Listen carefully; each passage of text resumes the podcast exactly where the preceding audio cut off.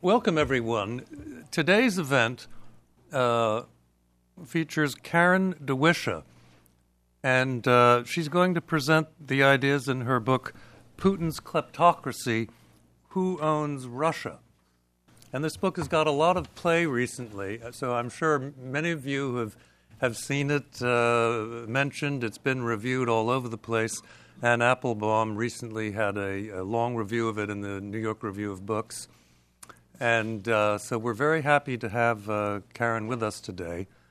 Uh, she is currently the Walter Havigshurst Professor of Political Science in the Department of Political Science at Miami University in Oxford, Ohio. And she's also the director of the university's Havigshurst Center for Russian and Post-Soviet Studies. She earned her P H D from the London School of Economics and her B A in Politics and Russian with honors from the University of Lancaster, England. Prior to her academic career, she'd been at the State Department in policy planning and also at the Bureau of Politico-Military Affairs, also at the State Department. She's written five books, edited numerous volumes, authored many journal articles, and continues to do research and teaching in the areas of post-communist transitions and Russian politics. Please join me in welcoming Karen Dawisha.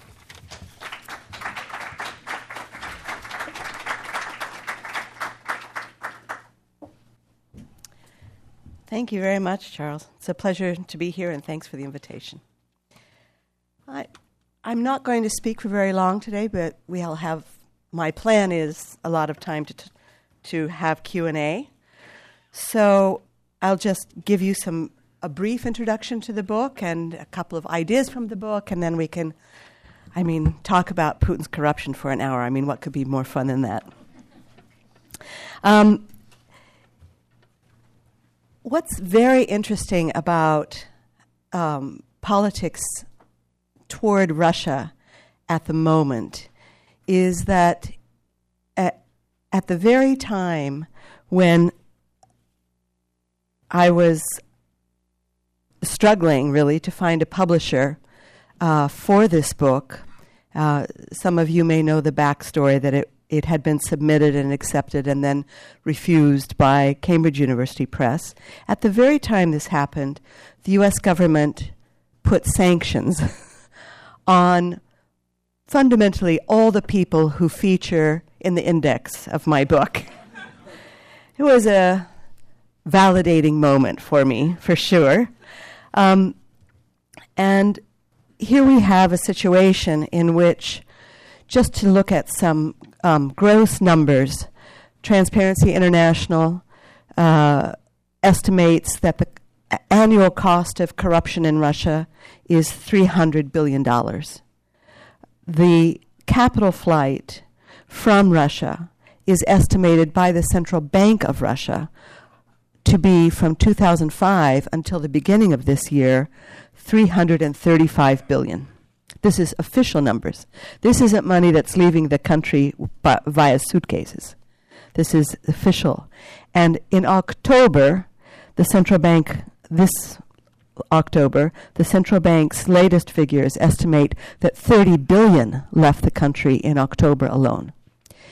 Um, and by the way, during Putin's own speech to the uh, joint houses of the Federation, during that hour, the automatic cells that were locked in by a number of people who obviously were in that room also were exercised. So during the speech itself, the ruble slid.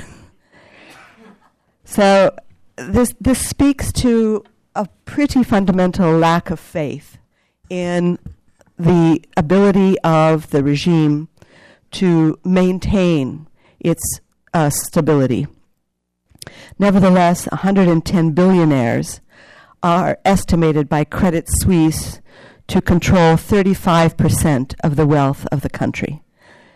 At, at the same time, U N estimates suggest that Russia now scores below Nigeria in its ability to control corruption.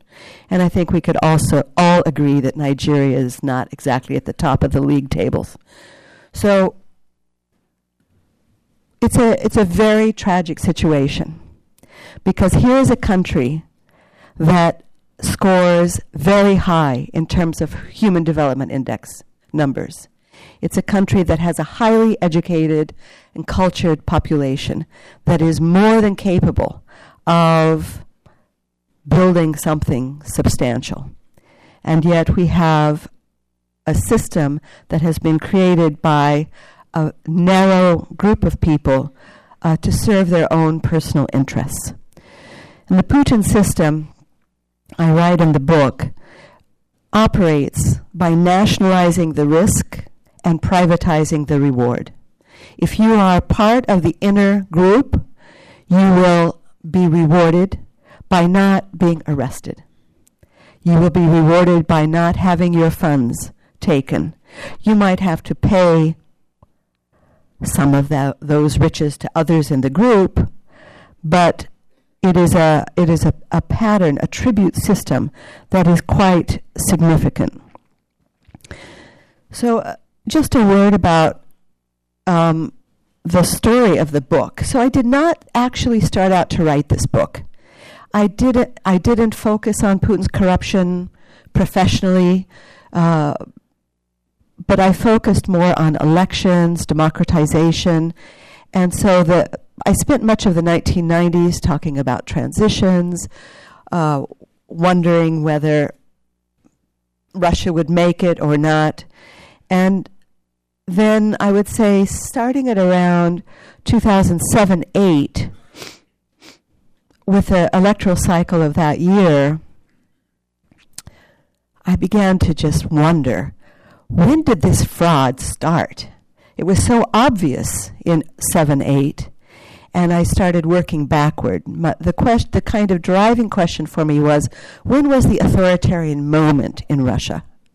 When did they decide to do what clearly they had done? And so I started to work back on two thousand four, totally fraudulent. And then I arrived at two thousand, the Duma ninety-nine election and presidential election.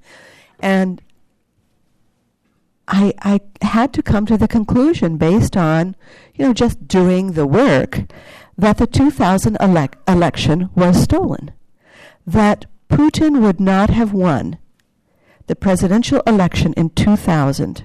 He won by two thousand two million votes in the first round. He would not have won in the first round.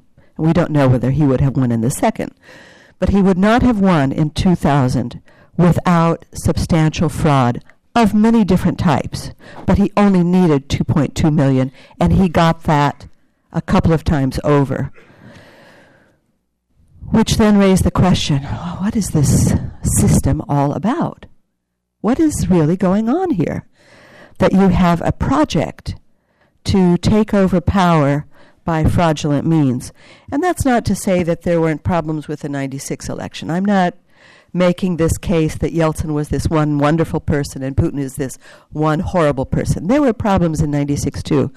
But the two thousand election, by somebody, uh, the, the victory of Putin in two thousand was a victory of someone who had a public opinion poll uh, name recognition of only two percent in August nineteen ninety-nine.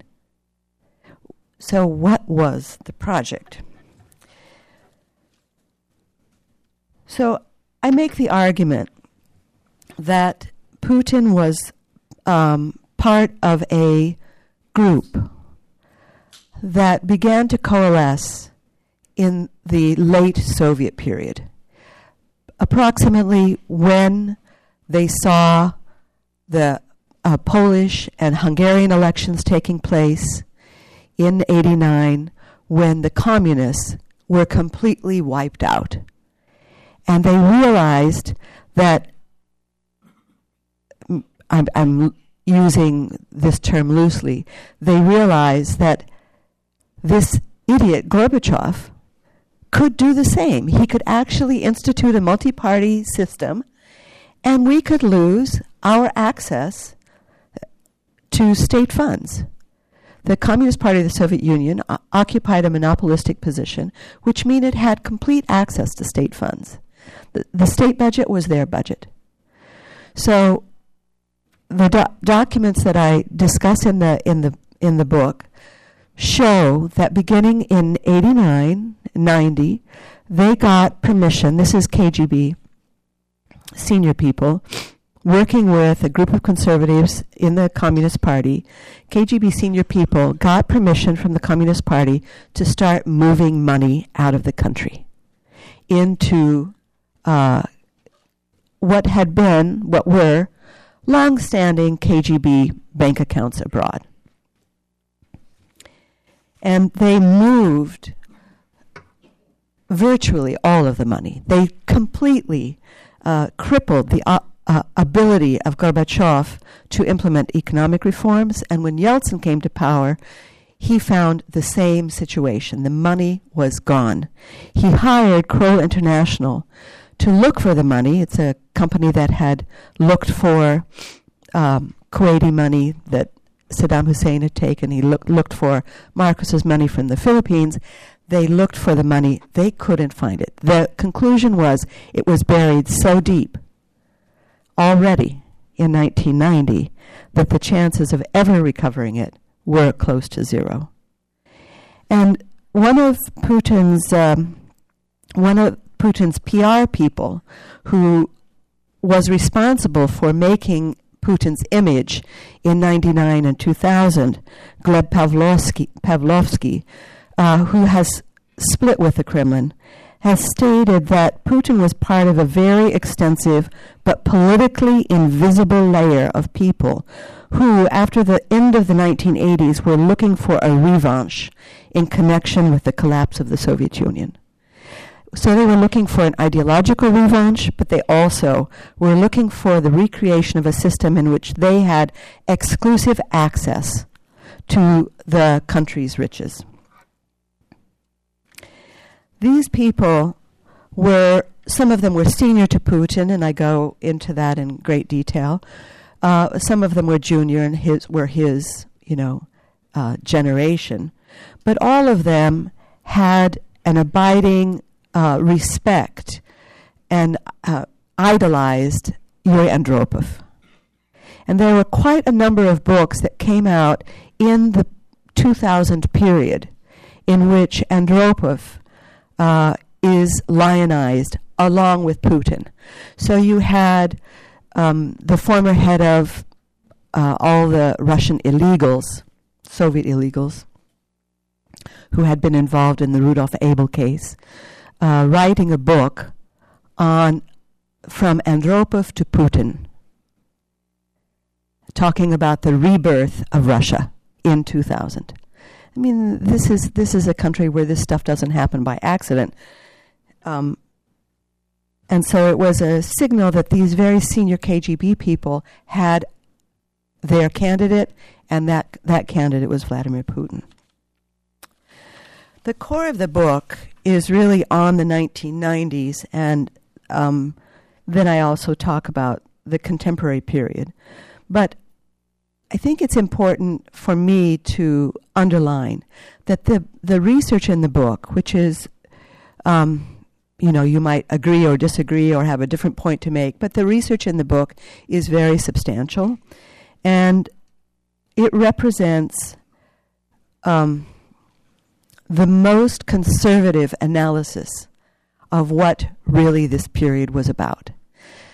I did many, many interviews, uh, both in this country and in Europe, of people who worked in the government, former ambassadors and so forth, also uh, Russians themselves. I didn't use the interviews. I mean, that, they obviously directed me in interesting ways. Uh, and raised issues and made, you know, there were suggestions of what was really happening. It's an interesting set of notes.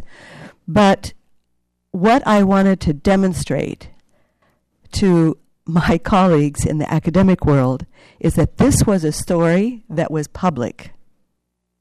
The the, the book that I wrote is total, I, anyone could replicate it. It's everything that I write there has multiple sources. So um, having said that, I, I'm saying it's a very conservative analysis. The book contains major sections on um, the establishment of Bank Rossiya, which was part of the um, U S government uh, sanctions. On the food scandal. The food scandal. So Bank Rossiya was established in nineteen ninety, so it's something that goes way back to Saint Petersburg. The food scandal was a scandal in nineteen ninety-one uh, that Putin was absolutely at the center of, in which he signed contracts for his friends and acquaintances that allowed them to take raw materials out of the country at previously uh, at previously domestic prices and sell them abroad for m- world market prices. And the idea was that they would bring in return food back to Saint Petersburg. Any of you who were in in Russia in that period know that that was a very tough winter. And there w- that was a winter when people used the word hunger. And in Saint Petersburg, they know what this word means. So there was a lot of fear in Saint Petersburg. Uh, I that that scandal led to um, Putin being uh, named as some, someone who acted criminally, and the legislature of Saint Petersburg, by name, demanded of the mayor that he be fired in nineteen ninety-one. So there's a lot on that. I have all the documents on that. Uh, Putin's supervision of the gambling industry, a portfolio that he didn't have to have, but he sought and was very involved in. Putin's involvement in a company called SPAG, which is a, a, a German-registered company that listed on the Frankfurt Stock Exchange, in which he was a member of the advisory board. Uh, SPAG came to the attention of Western security services and police organizations when they were looking for Cali cartel money. And that trail led them to SPAG, because SPAG, which had um, Russian mafia on its board and Putin on its advisory committee, was laundering money from the Cali cartel back into Russia for investment. Um, a, uh, there's a section on the Petersburg Fuel Company, which uh, was a company headed by the head of Russian mafia in Saint Petersburg, Tambov gang. Uh, and Putin gave them a monopolistic and exclusive contract.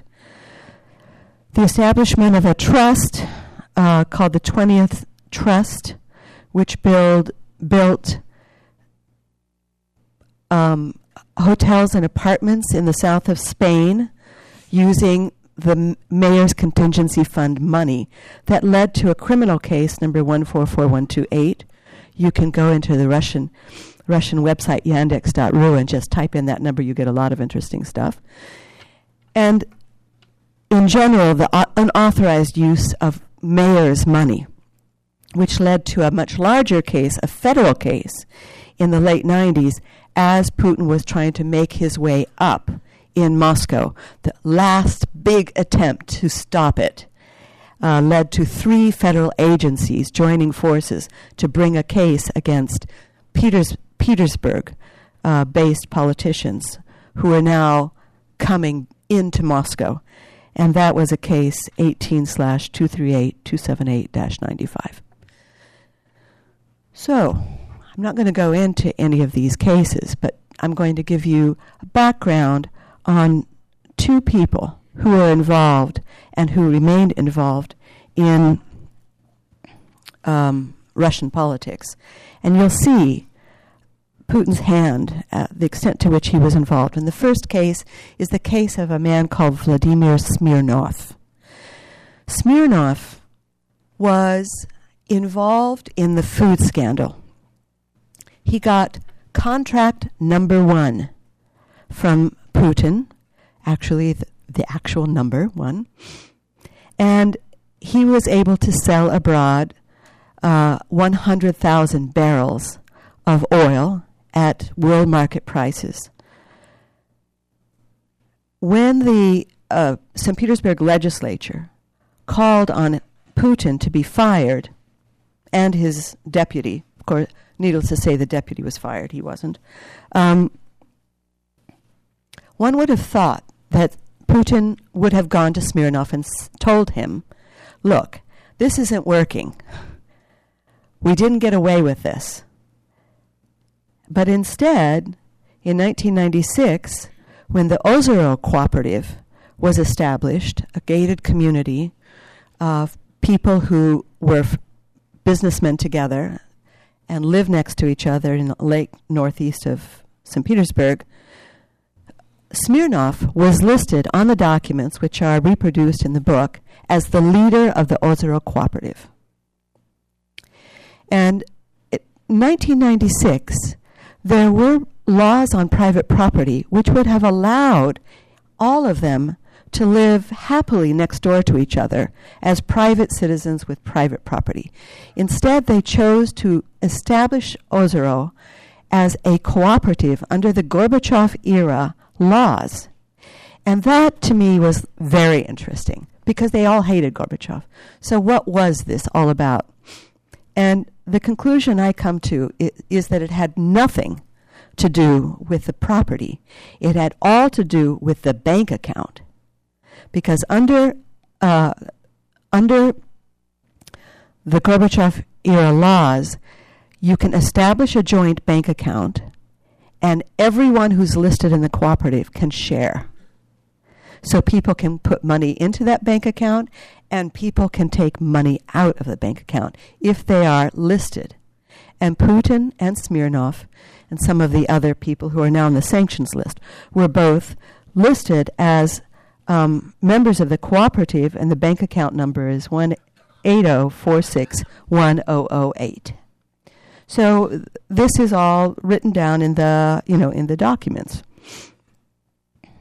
So Putin then goes to Moscow. The Ozero Cooperative is in Saint Petersburg. One would have imagined that, well, they already have their cooperative, so why didn't any of them just retire? Smirnov, by the way, is trained as a nuclear physicist, so he has no energy background for exporting one hundred thousand barrels of oil. Um, but here we have Smirnov turning up again on the board of SPAG with um, the head of the Tambov Mafia, Kumarin, and Putin on the Uh, advisory committee. So in nineteen ninety-nine, the B N D raided, the German German intelligence, raided and arrested those people who were caught uh, in laundering money on a, on a very massive scale, by the way. Gerhard Schroeder came in as chancellor, and this investigation of Putin ceased. In two thousand one, the um, the non-Russians were who were involved did were put on trial, and some of them did serve time. But the U S government, not very happy about B N D's failure, the German government's failure, um, leaked some of these some some of the information about this case, saying that um, there was a sheaf of intelligence reports linking Putin to SPAG, including that he signed Saint Petersburg city funds over to the company's benefit. So this is a you know an early and continuing pattern. So Smirnov was caught and involved in SPAG. So here's Putin. He's about to become president. He becomes president, is inaugurated in May. What happened to Smirnov? Did he retire somewhere? No, he became the head of Tenex. Tenex is responsible for fifty percent of the world's trade in nuclear materials. This is a very serious situation. we gave Tenex three point five billion dollars in um, aid for implementing the megaton to megawatt program. And Tenex provides nuclear material to the Bushehr nuclear reactor in Iran. So here you have someone who is directly connected to Putin, who could, if he received the right uh, order from Putin, stop supplying these materials. But he didn't. Second person is Viktor Zolotov. Putin is a deputy mayor. We're going back to the early nineties. And he obviously needs and deserves, in the situation of the early nineties, protection. So there are perfectly fine police forces and security forces in Saint Petersburg who could have pro- provided protection, but instead he chose to hire a private security firm to protect him. And this firm, called Baltic Escort, was headed by Viktor Zolotov and Roman Sepov, who is a Um, important person in his own right, but I'm not going to talk about him today. He he died of poisoning in Russia in two thousand four. Anyway, so Zolotov, uh, Zepov is who we're going to deal with because he's still on, on the scene. Uh, Russian journalists who followed organized crime in the nineteen nineties, some of whom had intelligence background, said that Zolotov was responsible for carrying the Chorny Nal, the black cash that Putin extracted from gambling, from the casinos all over Saint Petersburg. And he became Putin's um, personal bodyguard uh, in charge of all of this. As one of the journalists I quote say, that Zolotov worked with the mayor's office to fulfill orders that could not be put in the hands of official law enforcement agencies. Zolotov then uh, becomes Putin's personal bodyguard as president. He followed him to Moscow and followed him right up to the very top. So in two thousand, he became Putin's personal bodyguard. And in two thousand, summer, he came to New York City to set up Putin's the security for Putin's U N address, which would be his first address as president. What he didn't know was that Mikhail Trepashkin, who was the resident in New York, was already turned and would in December defect to the United States and write a very interesting book called Comrade J. Or be in, he would be involved in the writing of a very interesting book by Pete Early. And in that conversation, Trepashkin relates that amongst friends, which of course uh, he thought, Zolotov thought he was, that Zolotov was involved in Uh, a plan to kill Kremlin Chief of Staff Voloshin to smooth Putin's path to power. This isn't a very crazy statement because in nineteen ninety-eight and nineteen ninety-nine, um, many people who were in the way were suddenly no longer available for running. And that the plan was to, of course, blame it on the Chechens, but that the plan had to be abandoned because they realized, it, this is a quote from the book, that it would involve not only killing Voloshin but others as well, and as he told Trepashkin, there are too many to kill, even for us.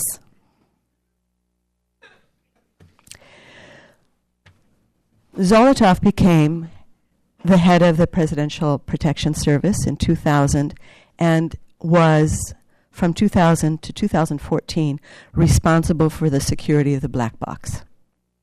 This is very serious stuff. So in two thousand fourteen, he ceased being the, the presidential bodyguard and became the deputy minister of interior in charge of all internal ministry, uh, internal forces of the Ministry of Internal Affairs. So all the Oman troops, a- anyone who is involved in putting down domestic trouble, now they all answer to Zolotov. And one assumes, from just looking at the media coverage of this, that um, this move is a reflection of Putin's increasing nervousness about the stability of the internal social situation.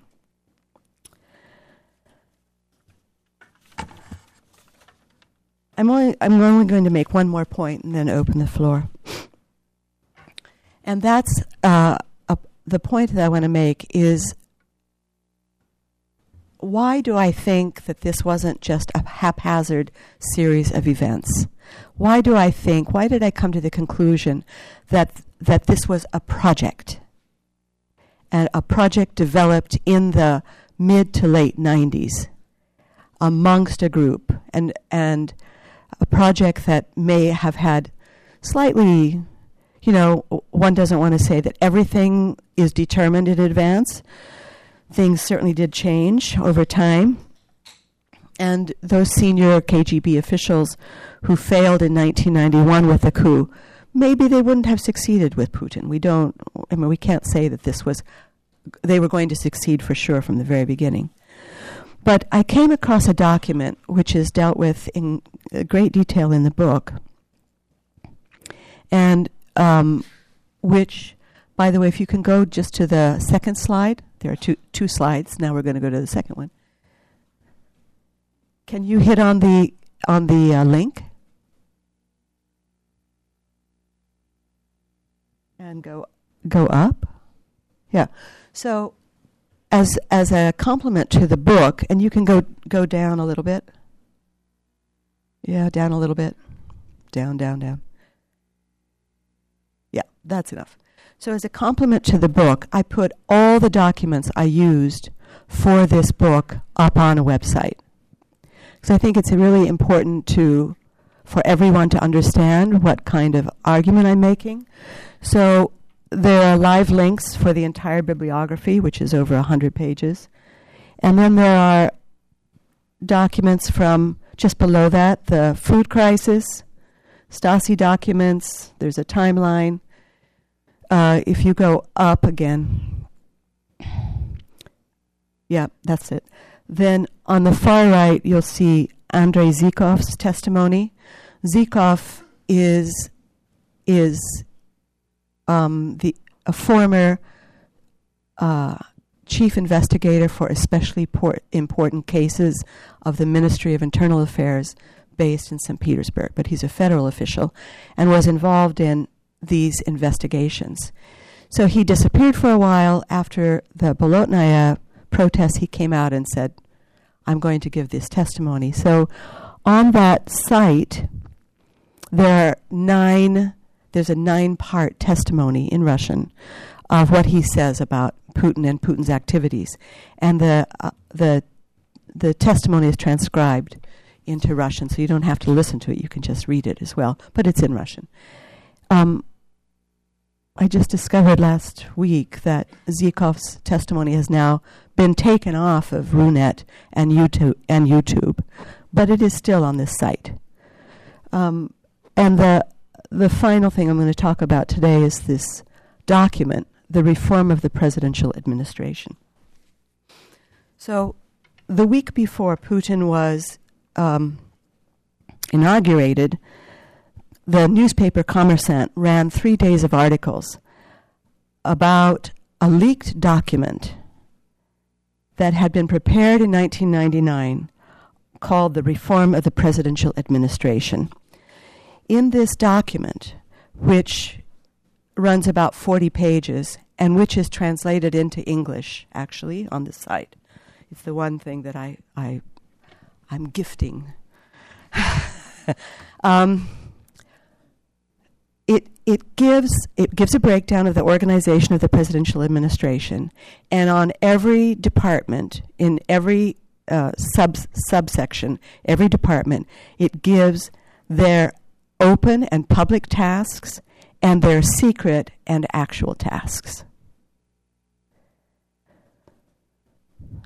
The, pub- the presidential administration was, uh, the objective of this document was so that the presidential administration could tangibly and concretely influence all political processes that are occurring in society. If President Putin, quote, really wants to ensure social order and stability in the country during his rule, then the self-governing political system, which you and I would call democracy, is not needed. Instead, we will need a political authority that will create the necessary political situations in Russia and the near abroad. About opposition, it says that all the special and secret activities to counteract the opposition will be entirely in the hands of the special forces. Opposition media outlets will be driven to financial crisis, while the open function of the P A in relations with opposition is to lock in constitutional norms and join forces in the fight against extremism. The closed function, in other words, the actual function, states it is necessary always to ruin coordinated plans of all opposition in general and each oppositionist personally. So this document was written before he even became president. I I I got this document, and it, I spent, I would say, two to three months just trying to figure out whether it's true, who would confirm it, what it means, because I wasn't really going in that direction of thinking that this all had a single conclusion. But I was really faced at the end of the day with saying, you know, what does this really mean? It has to mean that this was a plan from the very beginning.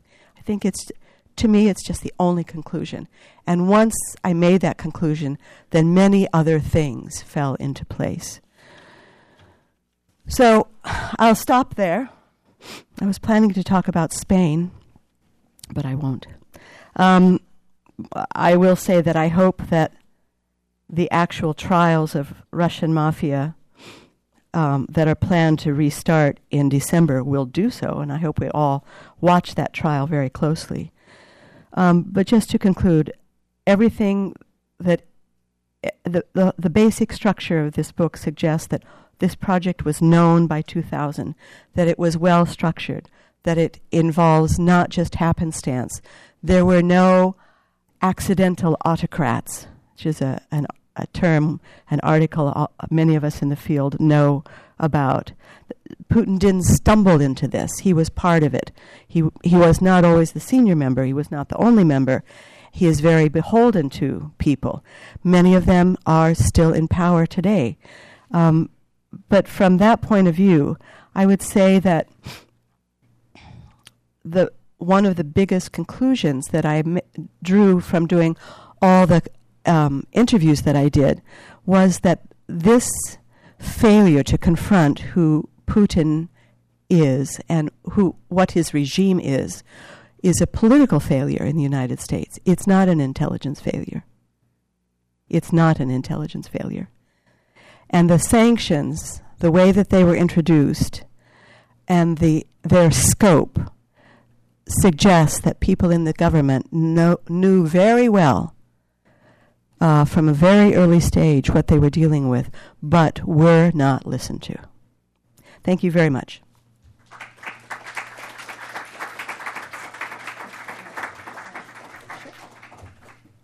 All right. Thank you very much. Uh, should mention, I'm uh, Charles Davidson, and um, I publish the American Interest magazine, um, but I also direct the Financial Corruption and Autocracy Initiative here at the Hudson Institute. So uh, we're very happy to have um, hosted uh, uh, Karen, and these these are... Um, Uh, these are very stark conclusions that she's come to about Russia.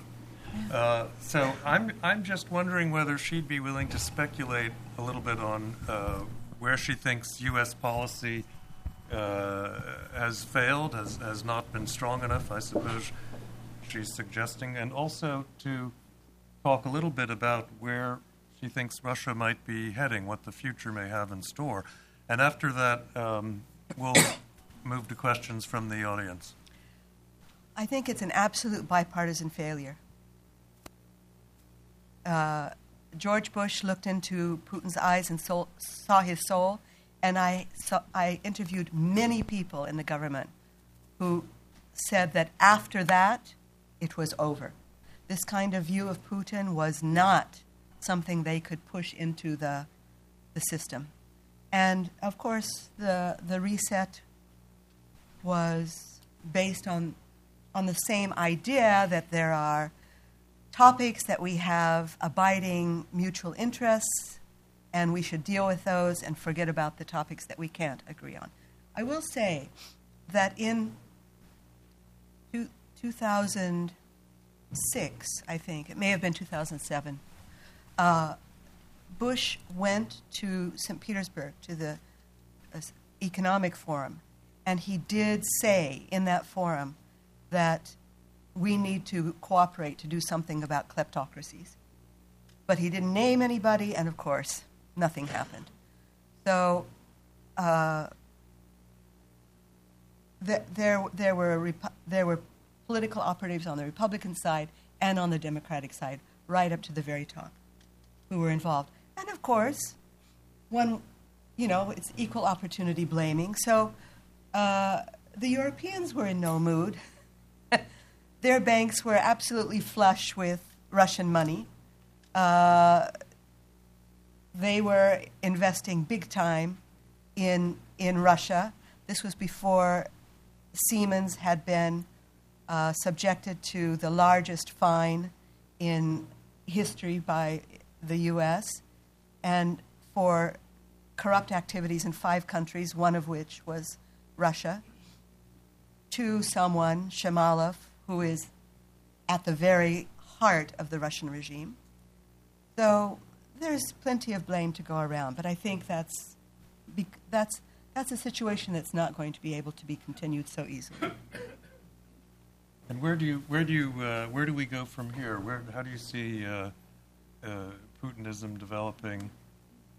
If we let the mind wander a little bit, how do you imagine things I going think that forward? The, the system is scared. The inner group is scared. I think the move of Zolotov to the Ministry of Internal Affairs is very important. It it took place um, shortly before uh, a Ministry of Internal Affairs um, deputy director of the Anti-Corruption Unit launched uh, an investigation of corruption in the F S B, and for his pains he was, my favorite word, defenestrated, uh, th- thrown out of a window. There's a lot of indication that the top elite are worried. They are not bringing their children back, they're not bringing their wives back, and they certainly aren't bringing their money back. Um, and there's been approval of the creation of militias. Uh, this is... I mean, we have Halliburton or Blackwater in this country. Maybe we are, you know, in favor of that or not fa- in favor of that, but it's something typical. The, the the move to allow this in Russia and the move to set up militias attached to Gazprom, Rosneft, and the railways.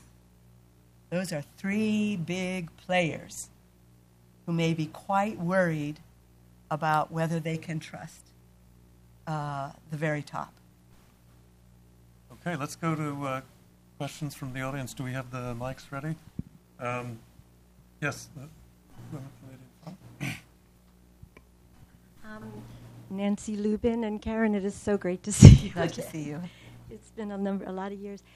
As somebody who's worked, you know, for the last for decades or so on similar issues in Central Asia and corruption and how it works and whatever.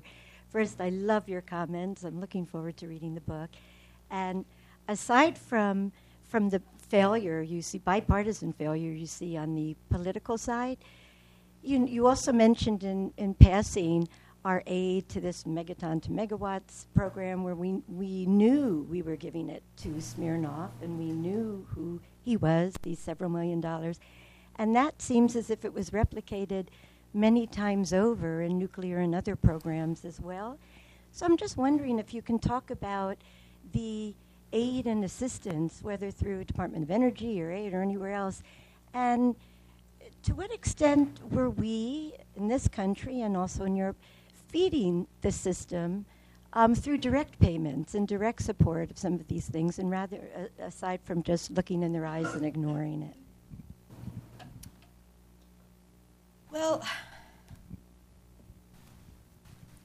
talk to people in uh, government, including somebody who's now a very senior person in charge of uh, nuclear issues in state. I'm not sure that we knew who Smirnov was. I mean, you know, we... W- I don't know. I, I mean, I don't know the answer to the question. I think th- these are very, very busy people. Uh, reg- you know, regimes change in the in the U S every four years. Administrations change, and people come in and they're given a one-page bio of who's in charge of this agency. I'm not sure anybody has the time.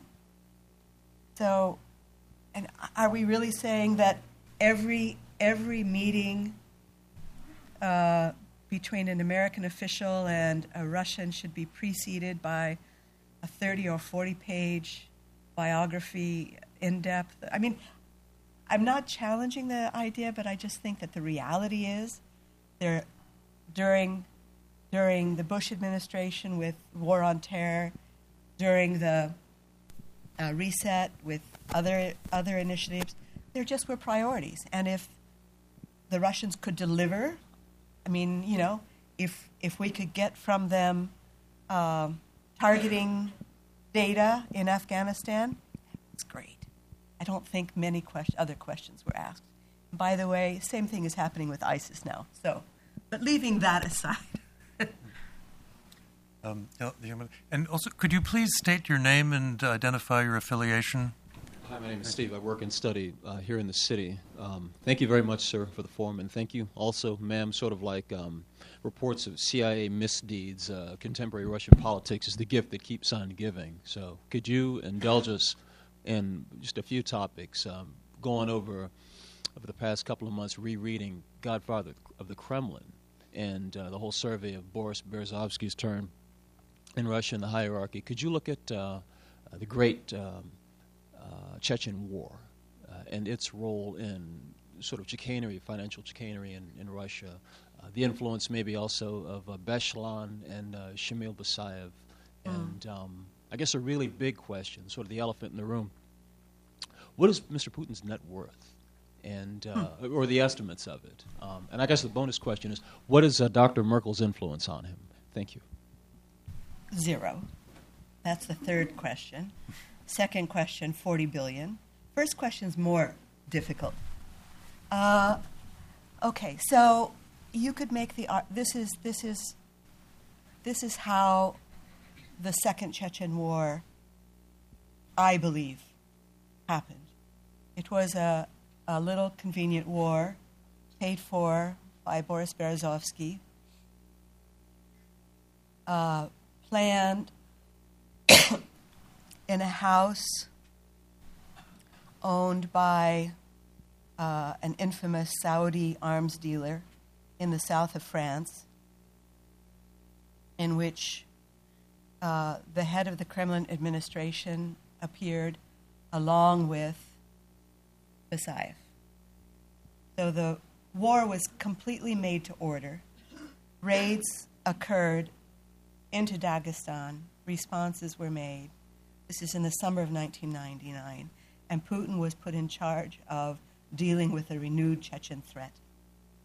And as part of that threat, uh, bombs started to go off in Moscow and in other cities, including one that was found and defused in Ryazan, south of Moscow. And that um, attempted bombing, in the previous bombs had led to thousands of people, totally innocent civilians, being uh, injured. three hundred were killed when their apartment buildings collapsed while they slept. It is a historic false flag operation. I mean, it is much bigger than the Gulf of Tonkin. And it was done in the capital of their own country, to their own people, to their own innocent people. The Ryazan case is important because three F S B uh, operatives were actually arrested for this in Ryazan by local police who were exercising due diligence, given the state of panic in the country. They were, their call to F S B headquarters was monitored by a telephone operator. Never underestimate the power of middle-aged women to listen to conversations. And they used their F S B I Ds to get out of detention. And they were never charged. And the citizens of Ryazan were so outraged that in the period just before the inauguration of Putin, there was a television program in which they refused to back down on what had happened. So this is a public document that is very available. Um, and there was F S B culpability in this. Direct. They claimed that there was a civic exercise. This was to test people's readiness. But you don't test people's readiness for a bomb by planting a bomb in in, in, in an apartment building where, where there's no alarm that went off. It was timed. There was a timer. It was supposed to go off uh, in the you know around dawn at some time, five a.m., six a.m. The bomb disposal team never backed off their story. I mean, there is a wealth of information on Ryazan. So, in my opinion, it was it was part of the plan to put Putin in power. In the middle there. Yep. um, Michael Yehuda. Hi, Mike. We go back a long time. Yeah, we do. Um, I'm currently at George Washington University. Um, given the nature of of the regime that you have described, uh, would you like to comment on how that factors in to relations with China? Are we seeing really the emergence of a kind of what used to be called an unholy alliance? Uh, I, one of the um, uh, conventional wisdoms that one hears around Washington is that Sino-Russian relations are bound to break up. Given what, what you have said, given the, the nature of the regime in China too, it, w- it would seem as if they are, in a way, natural allies. Yeah, I mean, it's a great, great question. Um, my own take on that is that China needs its economic relations with the West more than it needs a strategic relation with Russia. I... Don't, I think that there are a lot of question marks over even the validity and likely implementation of the contracts that have been signed between Russia and China. There are many people in Russia who believe that these contracts will never be, be implemented and that they have no legal force, that they were political acts that were given to the Russians when Putin... on the last day that Putin was was in China. I mean, I'm not in a position to say that's true or isn't true, but I think it is an uh, an interesting possibility. The the um, what the Russians are using China for primarily is money.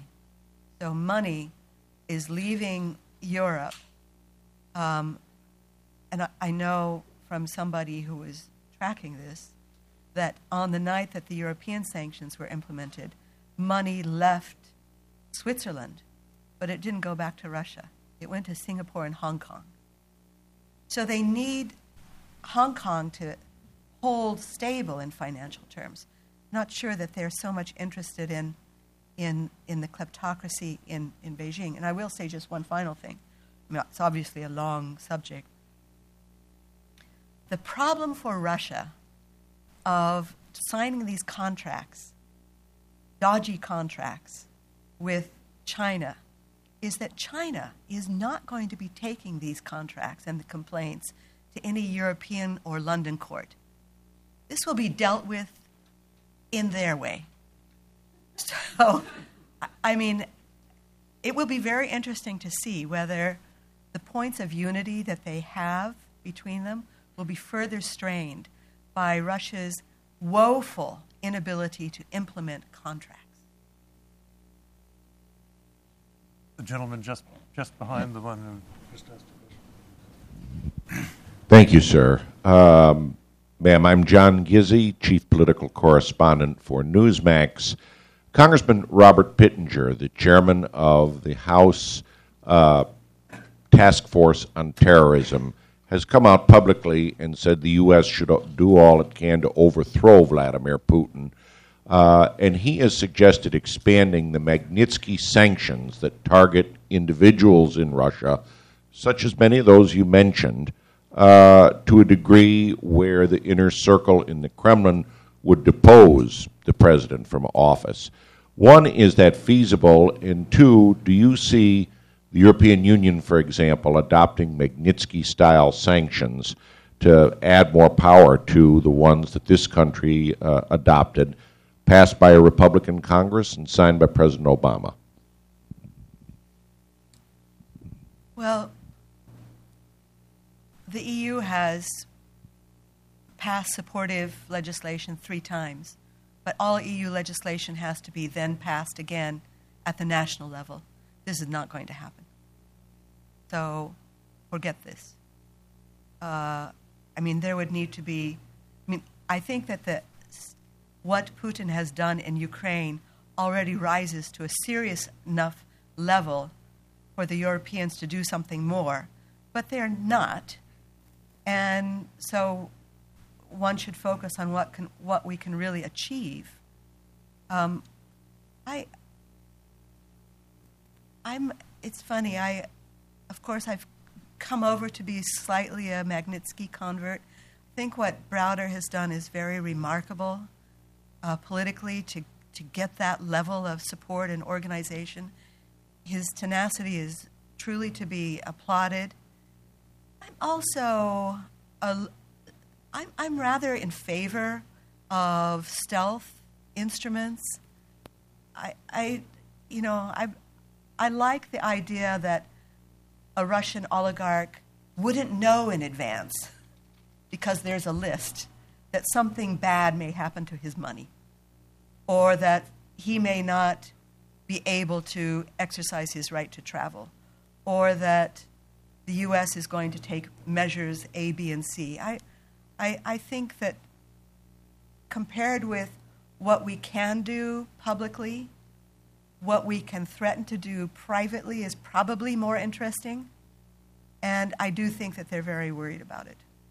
So I, I and I and I also do think that the Europeans would be infinitely more reliable in that regard, doing things. I mean, especially, let's say the British and the French would be, in, and the Germans would be infinitely more reliable if they could have a quiet word and simply move against certain people, then get involved in this, uh, you know, what what after the beginning of the year will be even more uh, congressional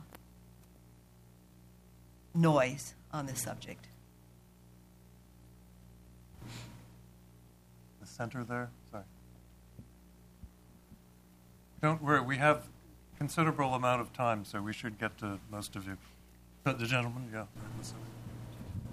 Thank you. John Kunstadter, Redzima Photo. Thank you very much for your work that you're doing. Um, three questions. One, have you found more acceptance in American academe for the kind of work you're doing? Two, do you find that your work is, do you find a response within the U S government to your work? And three, would you be able or willing to comment on the extent of Russian corruption of American uh, media, academe, and uh, the political world here? Thank you.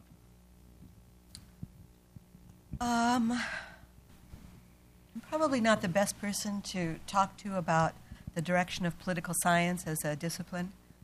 Uh,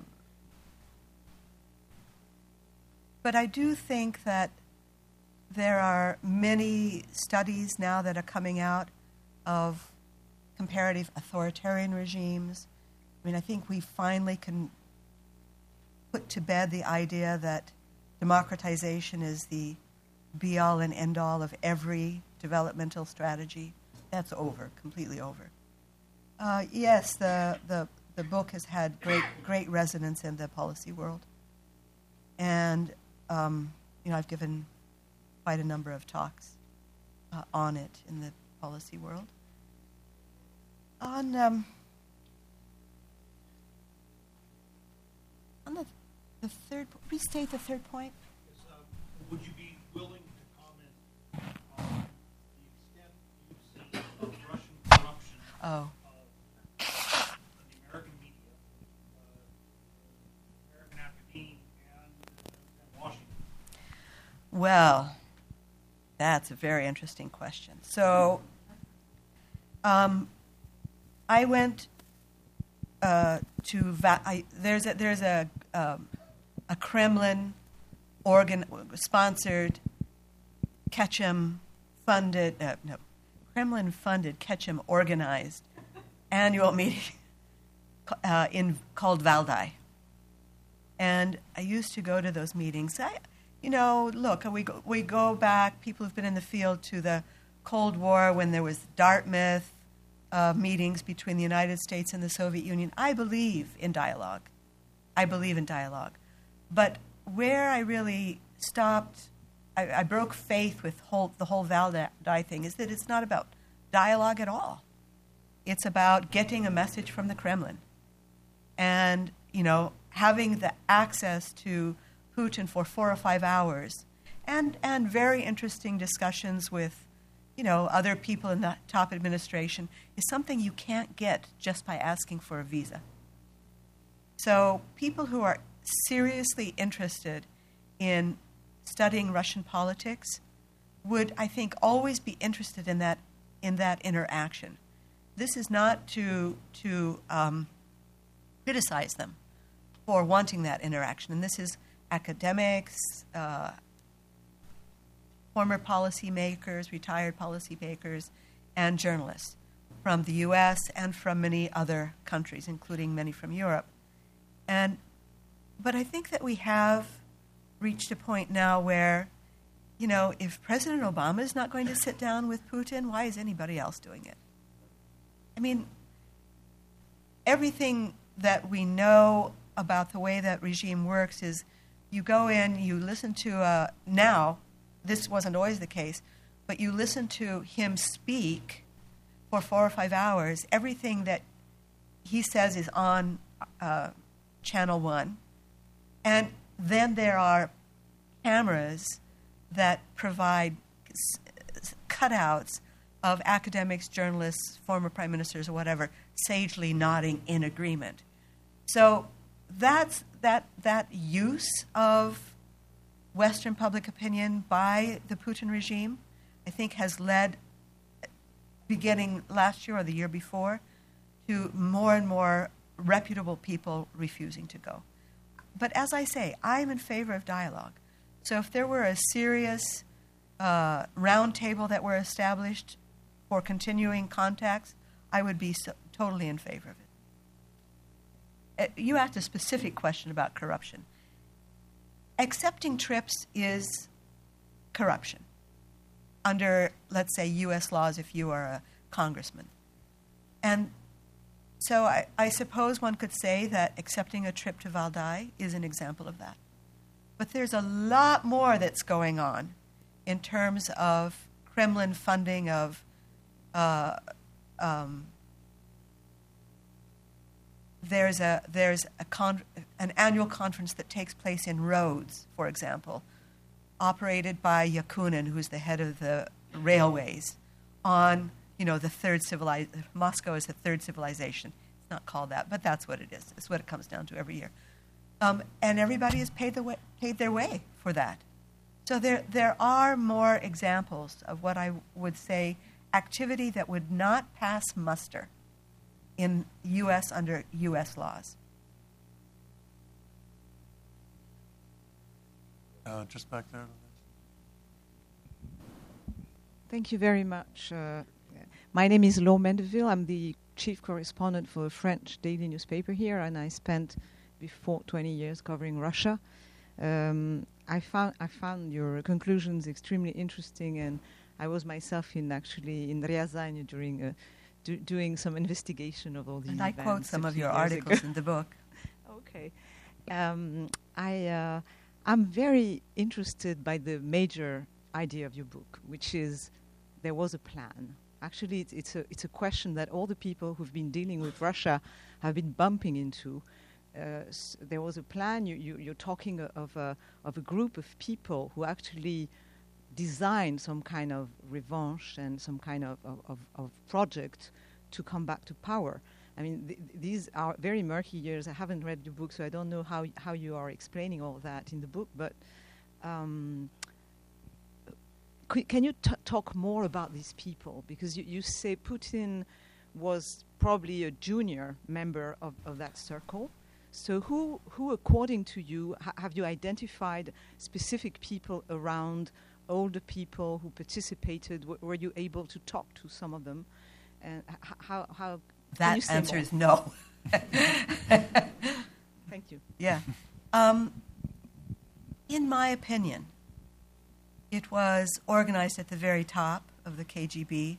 Khrushchev, who organized the ninety-one coup, the failed coup, served some time in prison, uh, a couple of years, but came out and was certainly made, he made himself available to Putin, and they had meetings which Putin admits to. When Putin became head of the F S B, he was there in two thousand at the inauguration. I think another person who was uh, very important to Putin uh, was a guy called Drasdorff. Drasdorff was an illegal in Germany. Um, at the time that Rudolf Abel was traded back, he was traded to the Germans. He went across the bridge in Berlin because he was thought to be German. Of course, we know he was a Brit who was actually Soviet, but he, he was he was infiltrated into the U S through the German displaced persons camp. So when he was traded back to uh, the Germans, the East Germans, he was traded to his cousin. His cousin was Drozdov. His Drozdov was an illegal, and he was playing the role of the cousin. So from the very beginning, you have somebody who was um, a, a real hero. It was a major intelligence coup because, of course, he turned up immediately in Moscow, uh, Abel. And Drozdov is still alive and is a, a very active author, and became was in charge of, of training first all illegals in Germany, and then he was in charge of the illegal section, and then he was also in charge of the operation that killed Hafizullah Amin in Afghanistan. So he wasn't just infiltrating illegals as a function. He was also put in charge of Special Forces Unit that killed the sitting president of Afghanistan. Um, you know, and I, you know, recommend Roderick Braithwaite's book Afghanistan on that. Um, so, when uh, Putin came to power, here you have Drozdov, who had then been put in charge of Spetsnaz, and the trans transferal of uh, obliga- not obligation, but Spetsnaz became a force for domestic operations. So you mentioned Beslan, Nordost, who was in charge of those. Spetsnaz, who was in charge of reorienting Spetsnaz, Drozdov. Drozdov. And in Dresden, I have a picture of this, it's not in the book. In Dresden, there is a plaque to Rudolf Abel. And uh, that whole episode, which is one of the most important episodes in K G B history, or K G B legend, let's say. The most important episode is the Gulag, but for the ex- uh, external affairs, Rudolf Abel was very important. And so Putin's absolute, uh, in the, the way in which he was so enamored with Germany, the way he was so enamored with um, sp- foreign operations. We know Drasdorff went to Dresden. I know that. Drozdov turned up in Dresden after the collapse of the wall. And and I know this from a, a published source by the head of the Dresden office. He wrote his memoirs, and he was so proud that Drozdov came and helped get all of the machine, all of the crypt, cryptographic machinery out of the Dresden office after the wall fell, after November ninth, eighty-nine. So Drozdov comes. So there were many opportunities for Putin to be recruited and to be involved um, in this plan, in my opinion. Back near the column.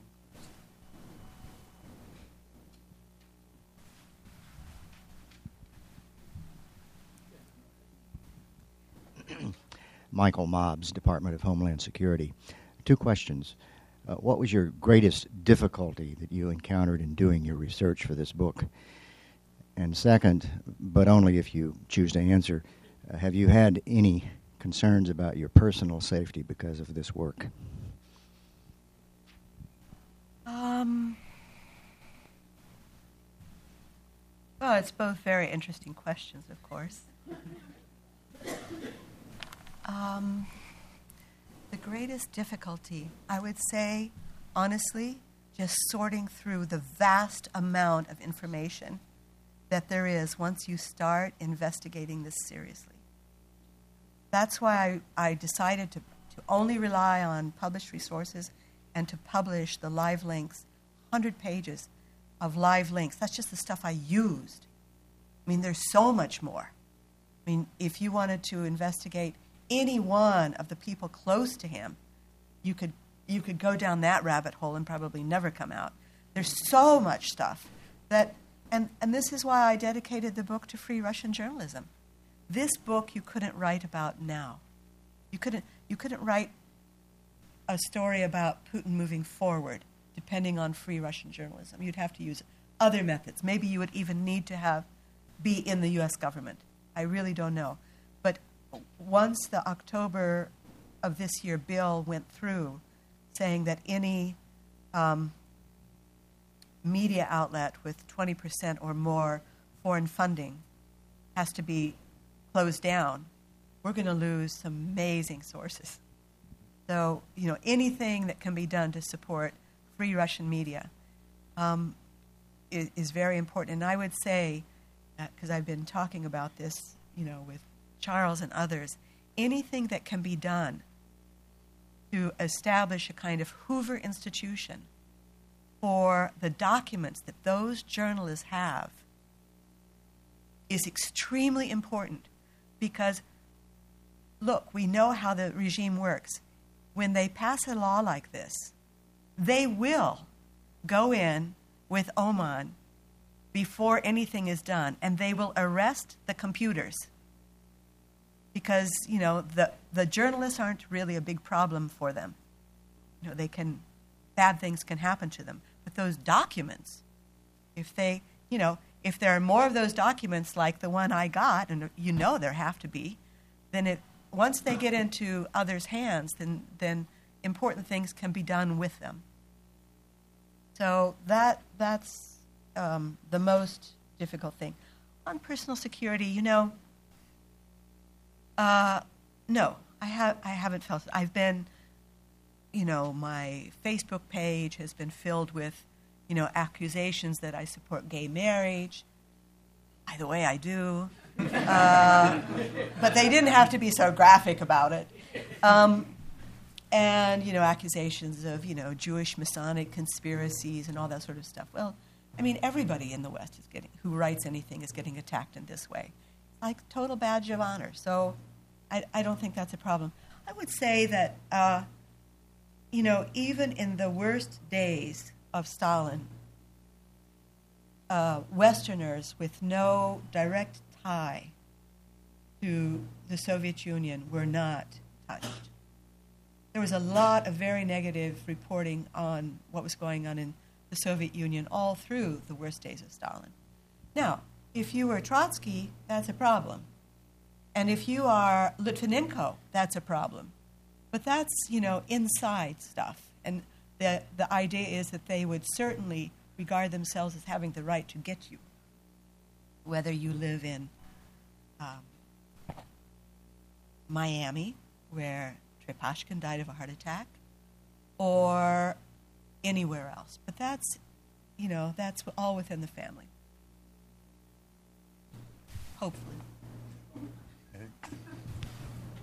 Abe, Abe Shulsky, um, a senior fellow here at Hudson. Uh, thank you very much. This was fascinating. I wonder if you could sp- speculate a little bit about Putin himself, what his motives are. You, you mentioned you thought his net worth was forty billion dollars, and in a way that's a little hard to even understand what that means. I mean, as long as he's president of Russia, in a sense, he owns it all. And if he were overthrown, I, I don't imagine he could keep much of his money, even if it's in the West. But is is is this whole effort that you mentioned a kind of K G B effort to keep their own caste in, you know, power and, and, and wealth, or does it have does the revanche part have a sort of nationalist side to it as well? I mean, do you think he he is really looking to some kind of uh, restoration of Russian glory, as he sees it, on a sort of nationalist basis, as opposed to the sort of K G B uh, basis? Yeah, I mean that's a that's a, a great question.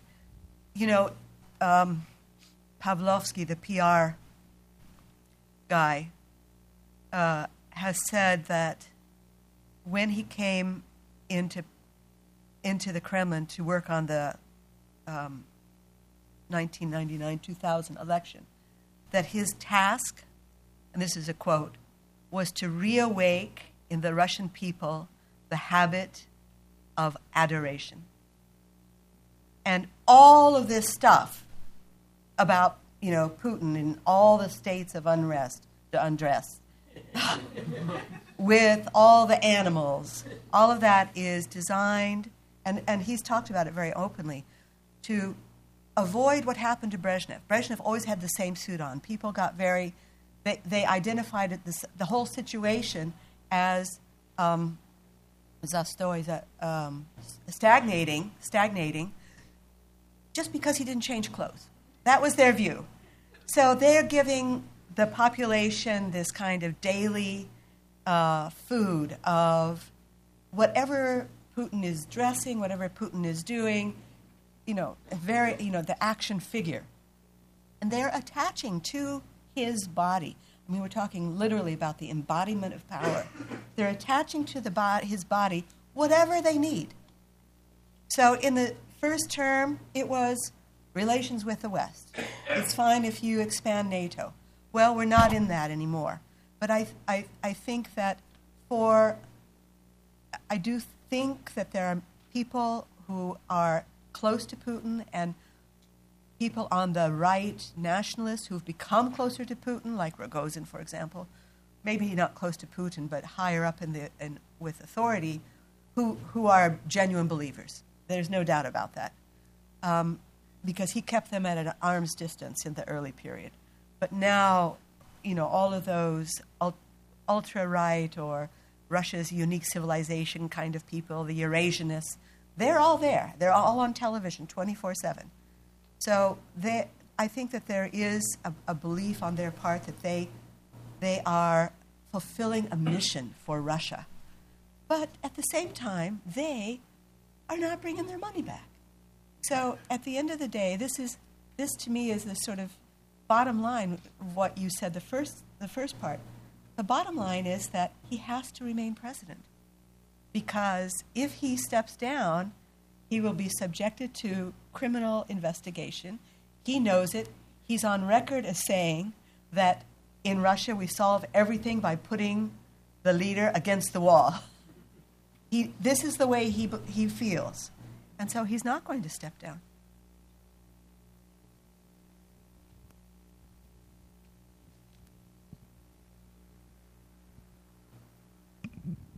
J R. McBride, sanctions consultant.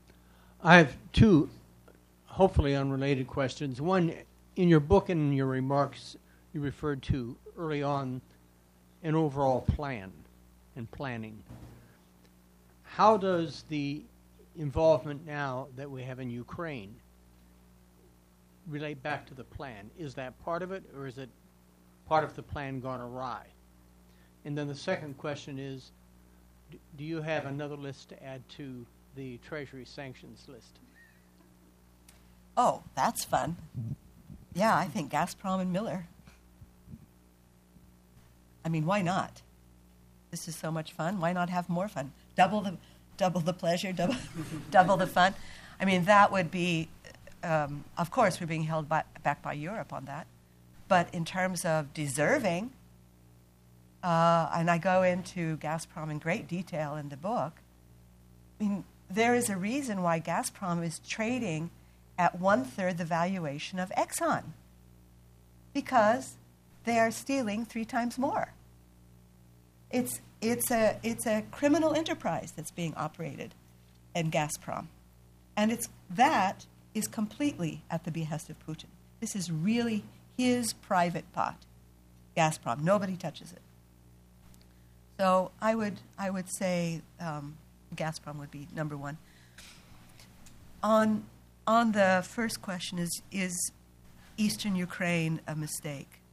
Well, the fact that uh, Putin hasn't gone forward with orders that he could easily give to take Mariupol, which is the small city, smallish city, uh, between in in the very on the coast, on the way to Crimea, suggests that uh, they are pausing.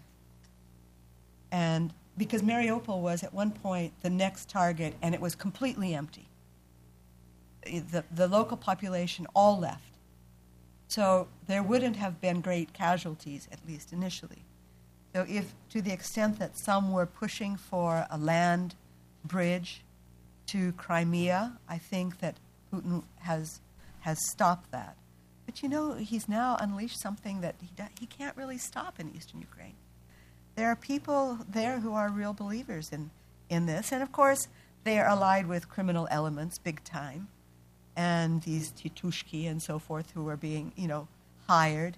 You know, there is a, there is a very good article in today's Wall Street Journal about heavy industry in Eastern Ukraine. And they they talk about one particular case. You know, that that company, which... heavy industry, uh, built furrow, burrowing equipment for mines, had eight hundred employees. Now they're down to two hundred, which he pays, the manager, owner, out of his personal funds. Workers are getting six dollars and fifty cents a day. Now, the other six hundred are available for, of course, for making money by other means. This is just the reality. And the six dollars and fifty cents is also not so much. So there is a huge potential for uh, militia activity and in, in, in league with uh, criminal activity. But I don't think that all of that is in Putin's hands. The other side. Three rows down on the uh, near the wall. Thank you. Steve Landy, Manchester Trade. Um, one serious question and then one quick light question. Um, serious question. You seem to say that because Bush maybe knew more, didn't know more, but it didn't seem to affect his public posture towards Putin and so on, same thing. I spend a lot of time working with developing countries, and the U S drives me crazy with the sanction policy, where we'll sanction a country because of the corruption of its leaders, even though the major course of the sanction will fall on the poor guy who loses his job or whatever else happens. But what, what do you want us to do? They are there. They are powerful. China's corrupt in many ways. Russia's corrupt in many ways. You got the question, the drift, and so on. I mean, my view is if they do give us the information on I S I L, if they are working with us, I can't, I can't do that anymore. And then my short question is, what, when they accuse you of being a Messianic Jew, what's a Messianic Jew? I just don't know, but I believe in Messianic, I guess. I don't know. Masonic. Mason- oh, yeah. Masonic. The Jewish Masonic conspiracy oh, is alive and well. Masons. Tell me what and somehow promoting gay sex. All right. We're, we're going to go to the, the but, first but, row for the last question. But I, let me answer your your your less interesting question. Um, well, let's just take a, the U K as an example. What could the U K do? I mean, uh, I've been to Russia more times than I, I could count, but I have decided that the health and well-being of the Russian people is not my pri- my primary concern. And if they are going to rob from their own people, then I myself can't sanction a situation where we say that's okay because uh, London lawyers made one hundred sixty million pounds in fees last year through adjudicating uh, one oligarch fighting another oligarch in, in London courts.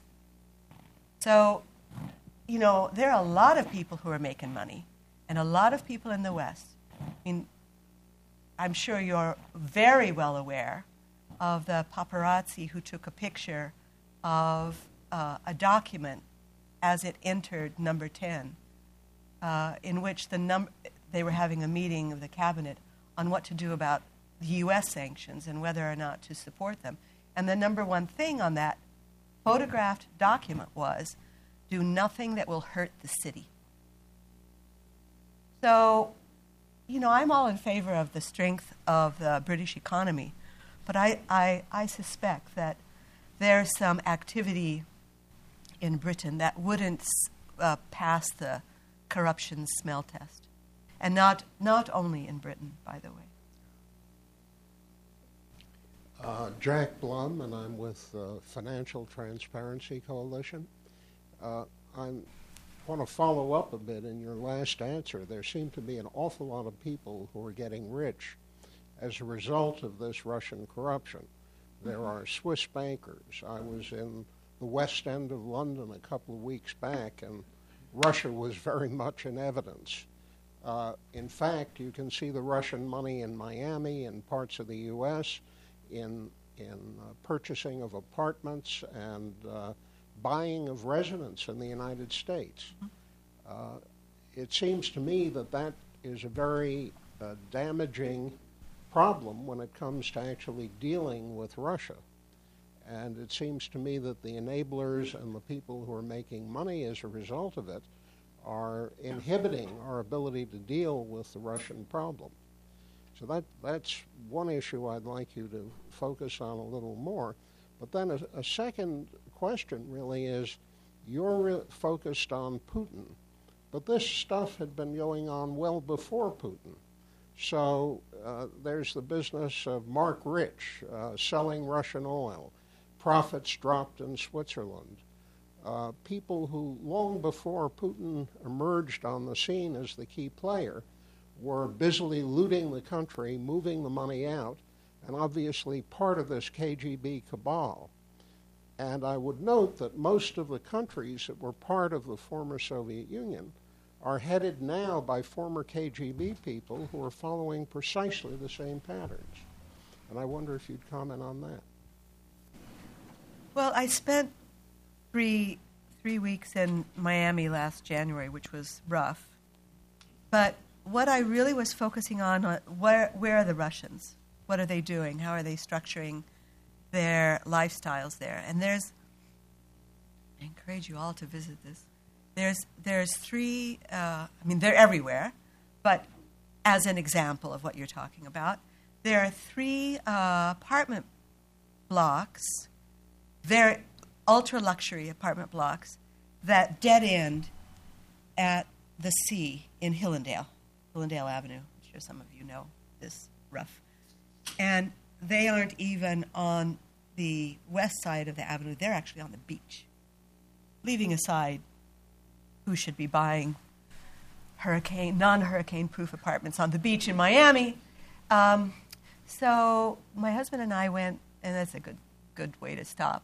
Uh, my husband and I went in to present ourselves as, you know, honest Midwest academics who are thinking of retiring and very interested in Hillendale, close to close to the Starbucks where there's only Russian spoken and stuff like that. Um, and so the uh, uh, Hispanic uh, realtor said, "Okay, yeah, well, let's. I'll show you some some apartments." And of course, you know, I'm a chatty person. He's a chatty person too, it turns out. And he was telling me these astonishing stories about how wonderful this building is. So, um, for example, there was a an apartment that he showed us because it happened to be free that was owned by a Russian. And the Russian had called him up that week and said, you know, I don't remember his first name, the realtor, I need to get rid of the apartment. You need to sell it by the end of the week or I'm going to go somewhere else. And he said, luckily, we have some excellent clients in Latin America. And so they were able to sell this. Now, this is a very common feature of what's happening. And um, in my opinion, it is only increasing because the Russians don't want to use banks, because they know that we are, we are listening in on SWIFT. They know that we are tra- tracking their transactions. So they are trading in apartments. They're paying debts in apartments. They're paying debts in art. They are moving uh, um, gold. They're, they're moving out of currency because they know to ass- or they they believe they believe that the jig is up in terms of moving money. So this is a, a very, very serious problem, and it's not just a problem of Russians. Well, I'm afraid we've run over already, so we're going to have to stop there. Thank you very much, Karen.